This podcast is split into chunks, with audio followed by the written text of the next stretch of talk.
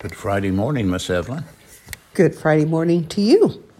How's the temperature of the Evelyn Payne Browning body this morning? Honestly, not too good. Not too good. What's wrong? I don't know.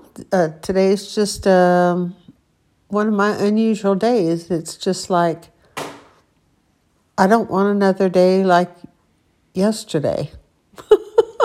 Isn't that awful? No, I just kind of just tired of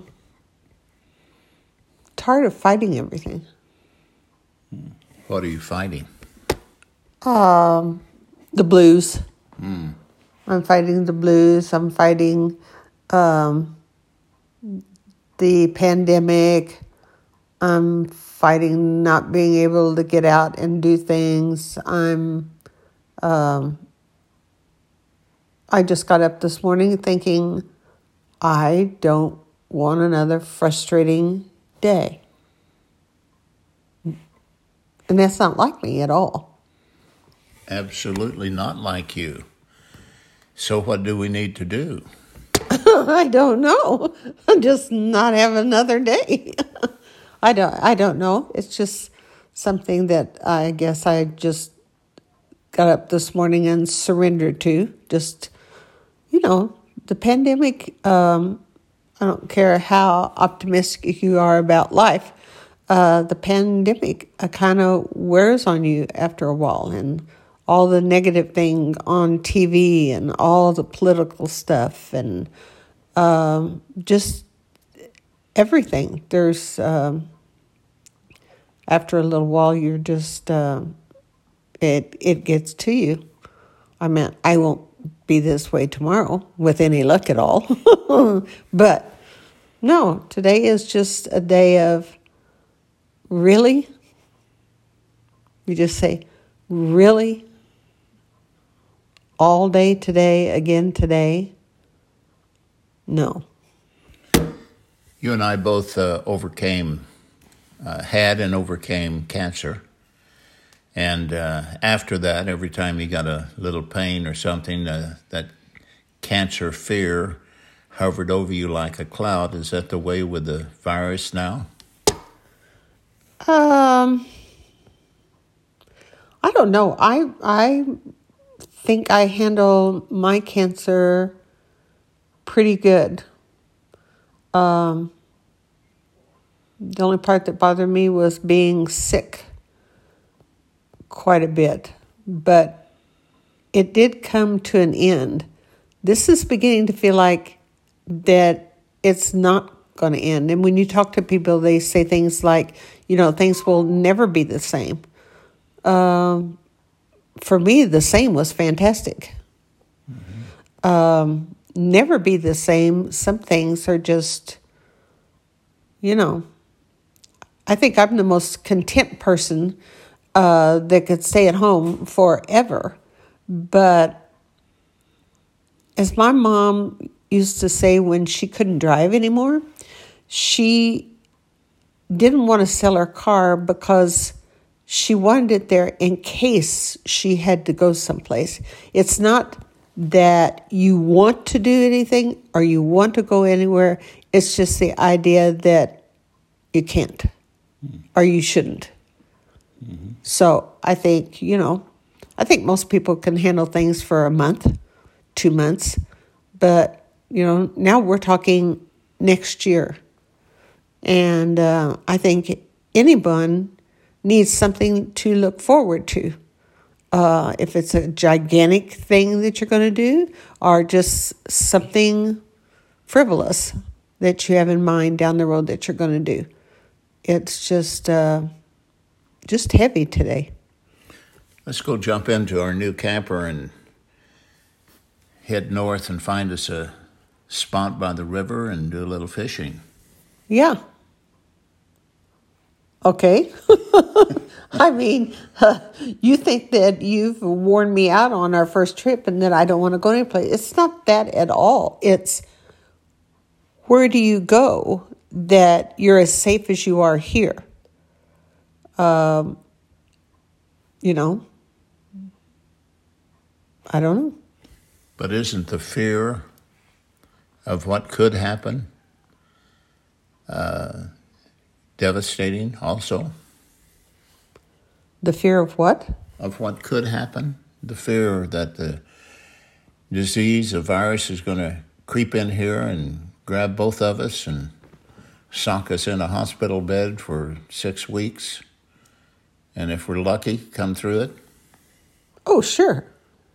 Sure. I think that has a lot to do with it, too. But like I say, there just doesn't...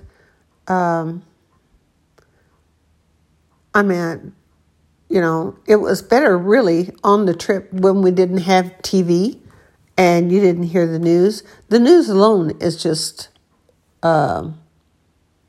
demoralizing. It's debilitating. It's it just saps you. Mm-hmm. It just saps you. Yeah, I know when Roger Ailes took over broadcasting and he created Fox News, and they are alarmist to say the least.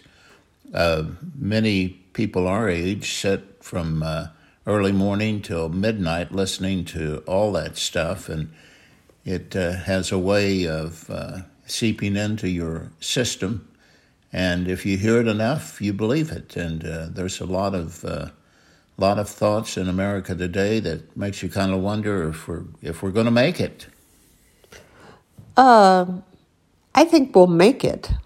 I just think that we may give up or may lose, whichever way you'd like to put it, some of the really nice freedoms of the past. I've got a topic that will... tingle your sensitivities and bring you out of the doldrums. Your grandsons were here yesterday. Yes, they were. Yes, they were delightful. They are just growing up so fast and such individual little young men. They're so cute. A couple of things that that kind of jumped out at me was Jack found an old recording, a tape recorder of mine, and he began working on it and putting batteries in it and found a tape, a blank tape, and he started trying to figure out how to use it, and I showed him how to pause and rewind and how to watch the numbers on it and everything, and he ended up doing some recordings on it. You know, he may well be... a recorder of some kind, a reporter or TV, he would be excellent. Oh, yes, Jack could be anything he wanted to be. Yeah, he's a delightful young man. He's a very old 10-year-old. He's a teenager at best, yes. And Cormac, we were playing football, and of course Jack never missed a pass in football. I mean, he was unbelievable, could change directions in midair. And he enticed Cormac to come out. And Cormac is not athletic. He doesn't like sports at all. But recently, Jack taught him how to catch the football. And yesterday, he was really competitive. And but the interesting thing was, Cormac had to dress up in costume before he would play. Oh, yes. You cannot be around Cormac very long without getting a big smile on your face. I mean, he's hilarious. He's got a sense of humor that's really weird. Yes. And Augustus, the 5-year-old, he was around creating his own mischief. He's in a world of his own, and he is... doing a lot of talking, and this school thing, going back to school, do or don't, that's a big issue. You got thoughts? Oh, yes.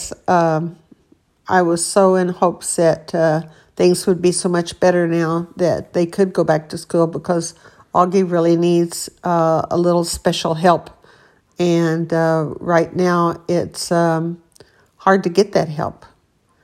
And It just seems like a lot of time's going by, and now while his mind is so young and like tender and absorbing, that I just hope it's not, wasting all that valuable time for him to learn and catch up with other kids. Well, I've got to close this podcast out because you've given me my challenge today to excite you and get you all revved up and happy with life and everything. And so that's my my golden...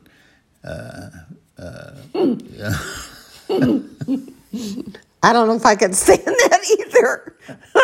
You may have changed my mood just with that one statement alone. Have a great day. Have a better day than you're having, okay?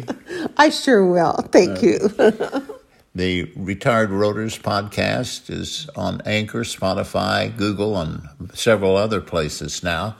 And we invite you to join Joey and Trent for the Professionally Unprofessional podcast they do on Spotify. And Trent has a morning sportscast out the door every day, Monday through Friday. You can find that on all your popular podcast outlets. That's all for today. Signing off. Say good night, Happy Evelyn. Good night, Counselor Joe.